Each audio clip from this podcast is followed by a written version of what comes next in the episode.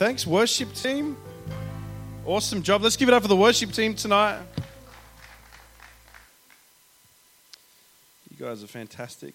Well, tonight is our second last aftengudstjeneste for the year. El despair, as uh, some might say. Is that right? Did I say that right?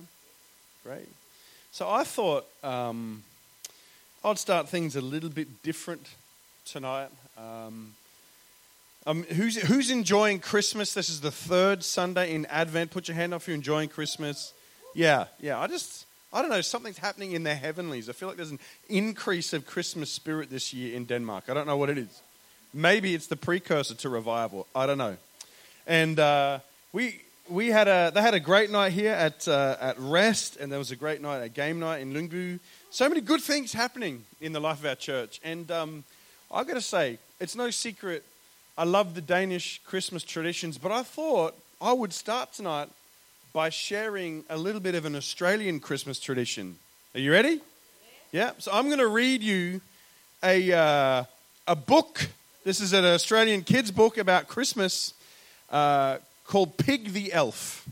It comes from a series of books called Pig the Pug, uh, which is a type of dog. And um, anyway, I think I might need this uh, storyteller's microphone here. Are you guys excited about this? I'm excited.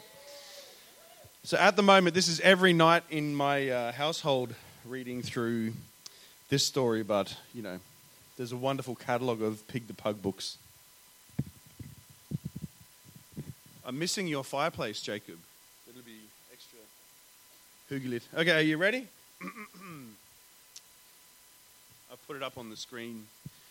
I don't know why I chose this microphone. This, I feel like I'm almost about to break into a jazz song. no other name. Christian, I will, I will sign your BMW with my house keys later. Anyway, here we go.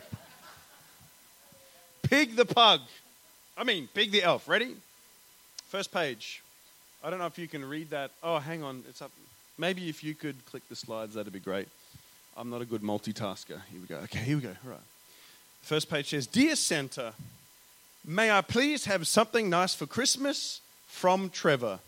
P.S. I love you so much. Mhm. Okay. Big deal. Oh, Christmas Eve, that most merry of nights, the carols, the baubles, the small twinkly lights. Santa was coming, 'twas bigger than big, but no one was feeling more festive than Pig! How he loved Christmas, he'd chortle with glee. Who loves a good chortle? I love chortling. the presents, the presents for me, me, me. He'd written his list and he'd asked for a lot. But Santa takes orders, so why the heck not? He just couldn't wait. He was itching for loot. He could barely sit still in his little red suit. The presents, the presents, he muttered again. When will he get here? Oh, when? Tell me when! He'll come when we sleep, said his lovely friend Trevor. But Pig shouted, Sleep? I'll have none whatsoever. Sleep is for fools. Oh, yes, sleep is for losers. I won't go to bed with the rest of you snoozers. I'm sitting up late. I'll be here when he comes. I swear by these stockings and gingerbread crumbs. So Trevor went dutifully off to his bed, but naughty old pig stayed up just like he said. The waiting was endless, but Pig held his ground. Then at 3:33, well, he heard a strange sound. And who should appear down the chimney with swag but a portly old gent with a lumpy red bag? He piled up some presents, marked Trevor and Pig, then he picked up his milk and took a quick swig. But then as he turned to go back on his way, a short, cranky dog appeared, shouting out, Hey!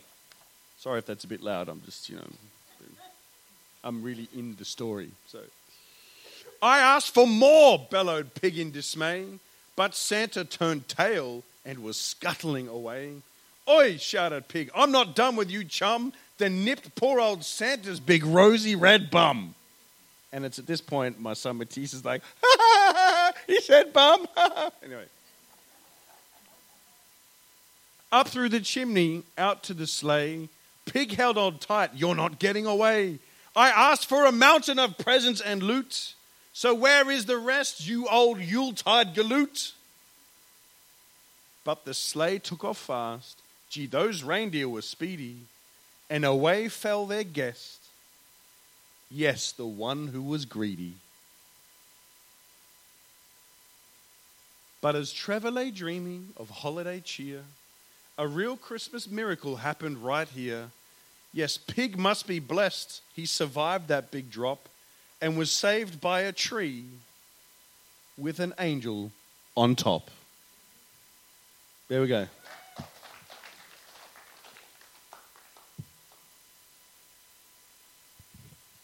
Amen. We can go now. Church is over, and uh, I'll take this down here.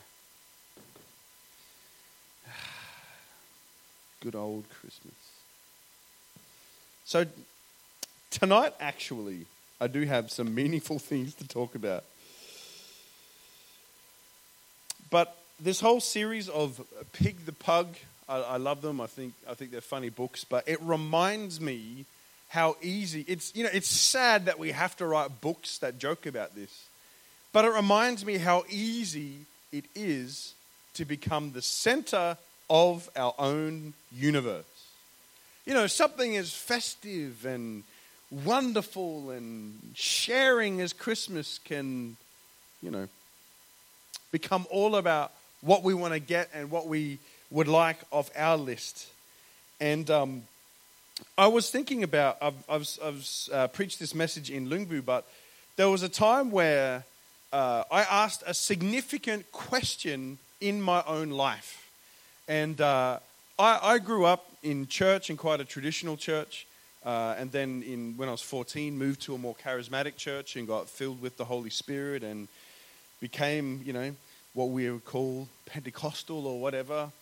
And uh, I was so passionate about God that I just was like, I uh, just served in any area I could. So, believe it or not, uh, I jumped first thing on the kids' team. I didn't even really like kids, but I was just like, I just want to serve. And they put me on a kids' church team. And then they found out that I could throw pieces of wood at things with skin, drums. And so they put me on the kids' church worship team. And I started serving God uh, by uh, playing drums on a worship team. And I was at a church where they were going through a little bit of a boom, and all of a sudden, I found myself playing drums three times a Sunday for an entire year. Come on, yeah. You can see Christians on the recruitment drive right now. And uh, to be honest, I loved it and I loved it. And then, and then I got to this point, and, and I, I said this probably a few weeks ago like, I, I even burnt out on Christmas because when we're in the worship team, we're always doing these big Christmas uh, productions. And, and, and, and I got to a point where I was like, what is even the point of all of this? Serving God and worshiping God. And I had to ask myself that question what is the point of worshiping God? Whoa, that's an interesting question. Because somehow, I don't know, I just managed to become the center of my own universe. What all of it meant for me. And I went on a little bit of a journey where I had to rediscover the worth of worship. The worth of worship. I wrote this on Instagram again not so long ago as God spoke to me again about this and he said it's our greatest honor to give God honor out of all the things we could do in our life, out of all the accolades we could get, out of all the things we could spend our time doing, worship has so much worth in it, and I'll tell you why in a second, that it is in fact our greatest honor to give God honor. It is so valuable, this thing of worship. Let's quickly look at three things. What does worship mean to us? First thing, as a church, worship as a church. Church in the Bible, uh, well, uh, in the Bible or whatever, you know, church can be many things. You know, Jesus said, My house will be known as a house of prayer. It can be all sorts of things. Church can be a family. Church can be uh, a hospital for some people who need to come and they receive healing and they meet Jesus. But primarily, I think of church as a house of worship where we worship and we honor God. Colossians 3:16 says, "Let the message about Christ in all its richness fill your lives. Teach and counsel each other with the wisdom he gives. Sing psalms and spiritual songs to God with thankful hearts." That's our responsibility as a church is to sing and glorify God together. Worshipping together is not just a part of being the church, it is the expression of church being together. Coming together with joyful hearts to worship God. Do you know what we're going to be doing in heaven? I've got a spoiler. We're going to be worshiping. Revelations chapter 4, uh, verses 11 says that the 24 elders throw, them throw themselves down in worship. There are angels flying around the throne room of heaven singing, Holy, holy, holy is the Lord God Almighty who was and is and is to come. Worship. Worship actually is the expression of heaven. When you meet God for reals, it's actually an involuntary reaction. The worth and the value of worship as a church, it's what we do together. The Bible also talks about the glory of God fills the temple. Where there's a worshiping church, there's a church full of His glory. Oh man, I've got some, I've got some good memories of times that have happened when I've just been worshiping in church. Like I said, I'd been on worship team for many years, but there was one night I will never ever forget and we had this guy called Banning Liebscher come and preach at one of our conferences, and something crazy was happening in the house that night, and we worshipped for hours. Like we were, I was I was on the drums that night, and uh, we worshipped so long, and so much happened in the room. It got to a point where I literally just left the drum set because I didn't know what to do. Everyone was just breaking out in worship, and people were getting healed. I remember there was this guy uh, called Joe, who was a young Aboriginal guy in our church at the time, was born dyslexic. As worship was breaking out, Joe just runs up to the stage, never been able to read in his entire life, grabs the conference flyer and starts reading it word for word in front of the whole, the glory of God filling the temple. Oh, I just get excited about that. Worship has serious consequences. Good ones, by the way. Number two, what does worship mean for a Christian? I love this. The, uh, I've talked about it a few weeks ago about catechisms. I don't know if you've ever been into reading your West. It's if you're not, you know, it's a thing. You know, reading catechism, Westminster catechisms, confessional of faith. Um, the first catechism I love so much says man's chief purpose is to glorify God and fully enjoy Him forevermore. You know, some people don't realize this. We can glorify God, but you know, we can enjoy God. Whoa, that's a game changer. I can serve God, I can glorify God, I can do many things for God, but I can also enjoy Him enjoy his presence. As a Christian, we can enjoy God. It's not just a religious, it's not just an ideology, it's not just a belief system, it's definitely not a set of rules. It's a living, breathing relationship with a loving God who is the creator of the universe, who you can enjoy. Thirdly, You know, what does worship mean for church, for Christian, but also then for a worshiper?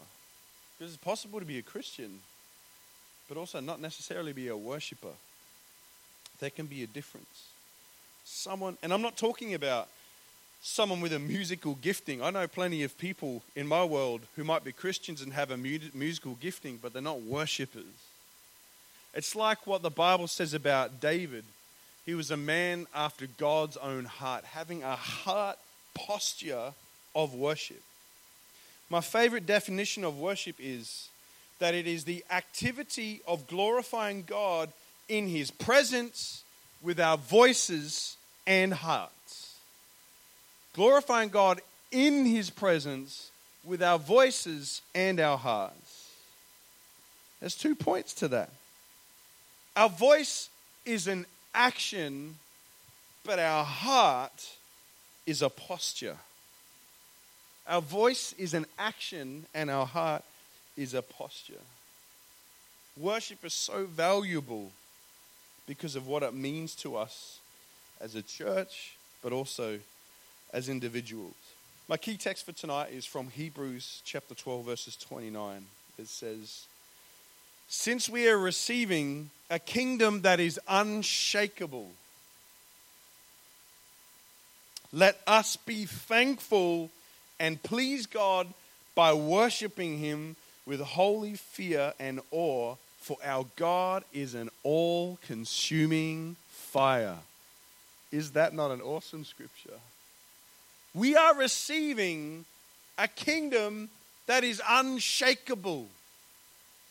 There is nothing that anybody can do to take the kingdom of God away from you. You can lose stuff, you can lose relationships, you can lose whatever. But when you have Jesus, when you're in the kingdom, it's unshakable. No one can take the kingdom of God away from you. The enemy will try and attempt to lie to us, to steal from us, to attack us, to do all of these things. But he doesn't have to steal our worship. Because unfortunately, that's something that we choose to give away. We don't have to give away our worship. I believe the reason why he wants to is because what was once his responsibility is now our privilege. It was his responsibility, but it's now our privilege. I've just got some real quick points on how we see the worth of worship, how worship works. Are you ready? You still with me? Got a flot. Number one, worship works by first us taking delight in God. We take delight in God. Psalm 16, verse 11 says, Dwell all the days of, uh, all the days of my life in the house of the Lord and to behold the beauty of the Lord. Psalm 37 4 says, Delight in the Lord, and he will give you the desires of your heart. The first step of worship is deciding to delight in him, to behold his beauty. In Greek, one of the most common words for worship is proskuneo, which means to kiss towards. Isn't that beautiful? Proskuneo. To kiss towards. To take delight. To zero in on the value of who God is to you. And sometimes that's a battle. Sometimes we have to surrender ourselves in the process in delighting in God. Because, like we discovered with Pig the pug, it's so easy for us to become the center of our own universe. But we've got to lay ourselves down, take our eyes off ourselves, and cast our eyes on the beauty of God and take delight in Him first. This is difficult sometimes. I just love what King David said, I will not give to the Lord, I will not give to the Lord that which costs me nothing. I will not give to the Lord that which costs me nothing. is the sacrifice worth it?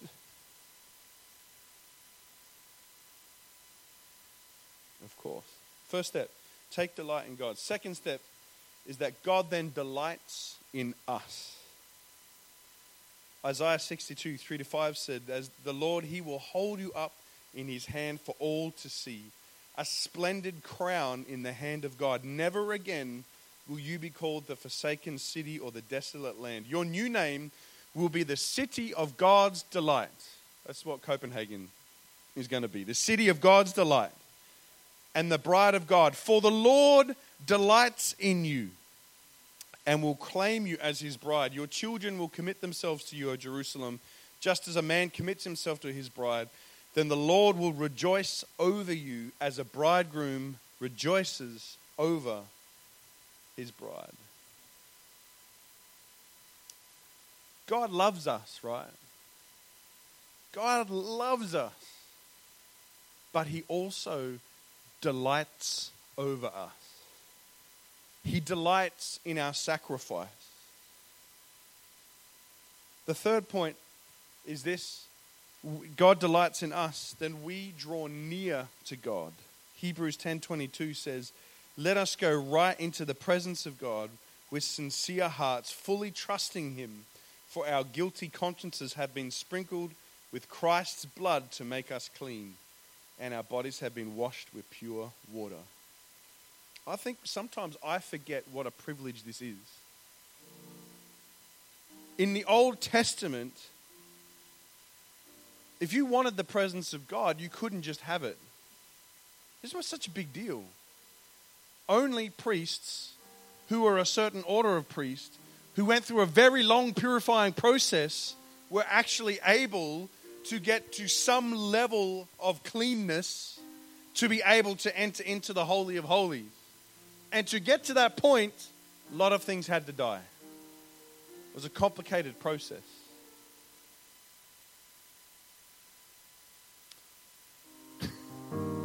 that was that was really smooth, guys.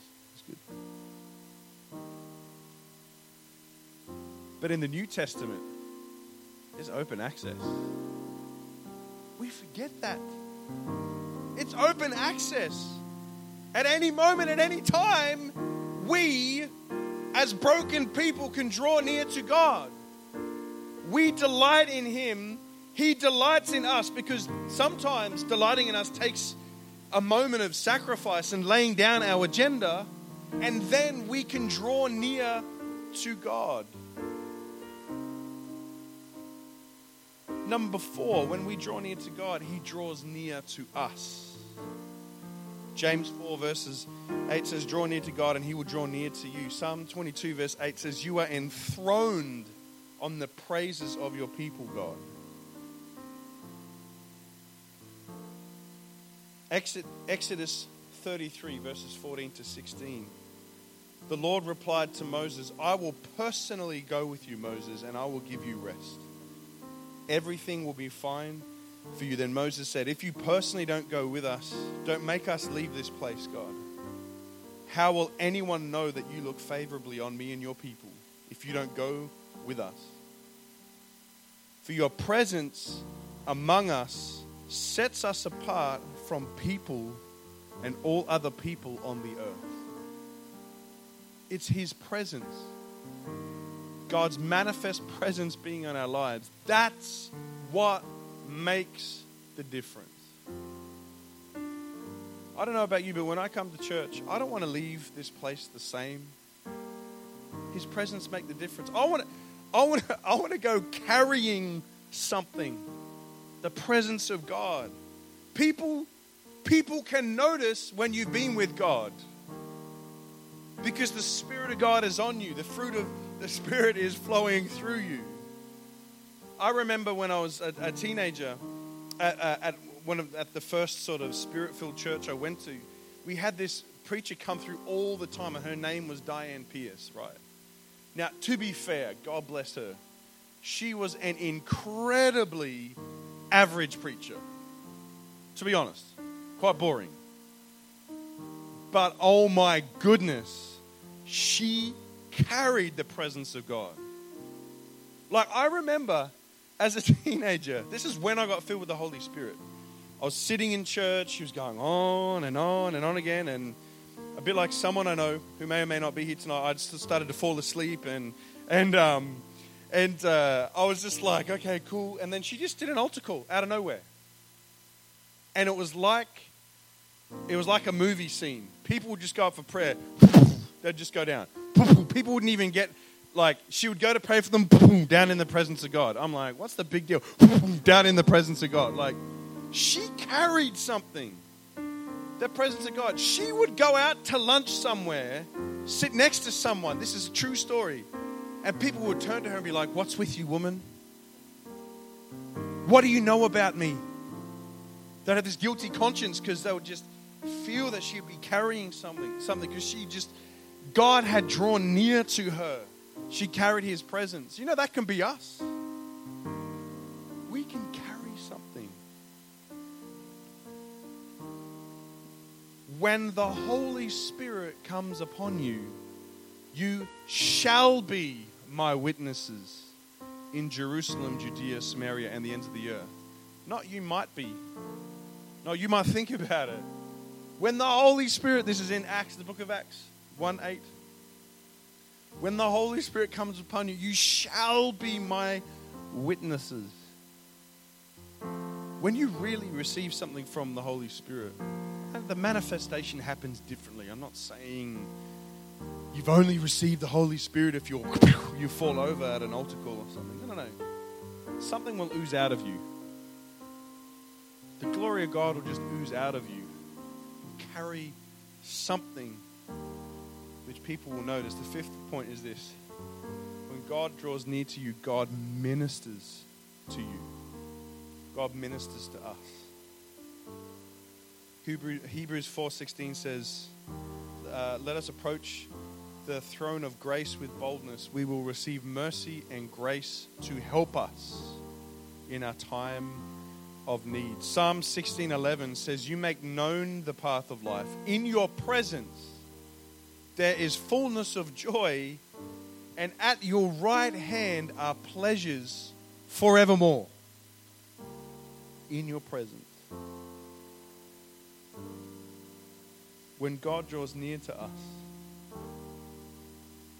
it's then He starts really ministering to us in His presence. Isn't it amazing? The worth of worship.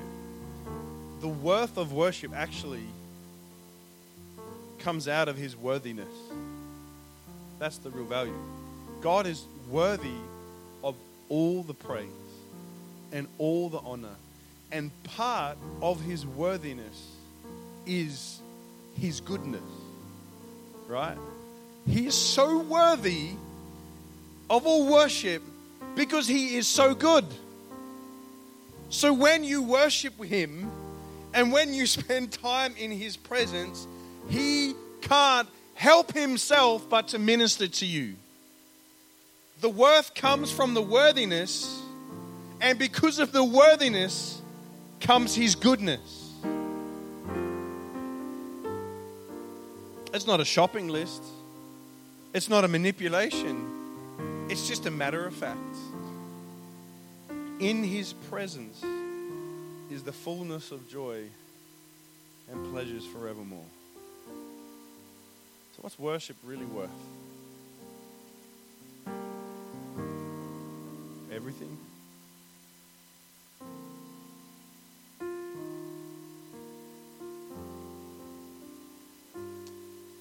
in His presence with our voices hearts. Worship isn't just a show.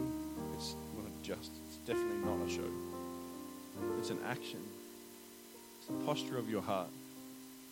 And tonight, if we just want to bow our heads and close our eyes right now,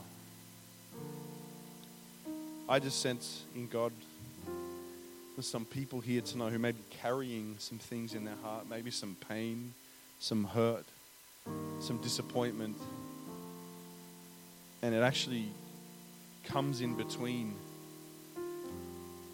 you and God or your ability to worship Him, to let go, to see Him in all of His worthiness, His goodness.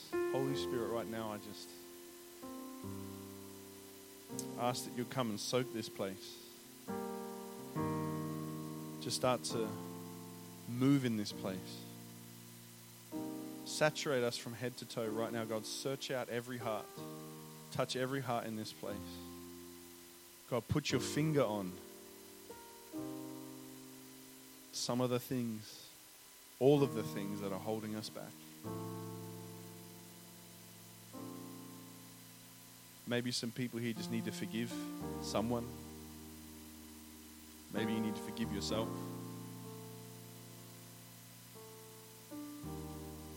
Maybe you just need to take a moment to stop and just reflect on how good God actually is, the things He's done in your life.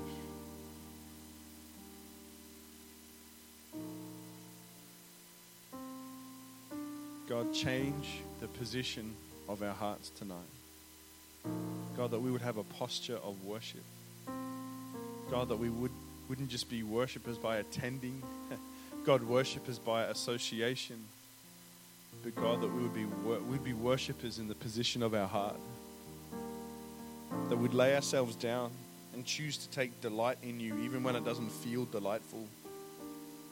Even when I've got other things that I would rather think about, things that consume my mind, priorities, deadlines, whatever. God, we delight in you. God, we choose to draw near to you because we know you'll draw near to us, you'll minister to us. Is it all right if we just um, quickly step into a worship song? I just want to give us a moment to respond personally to what God wants to do.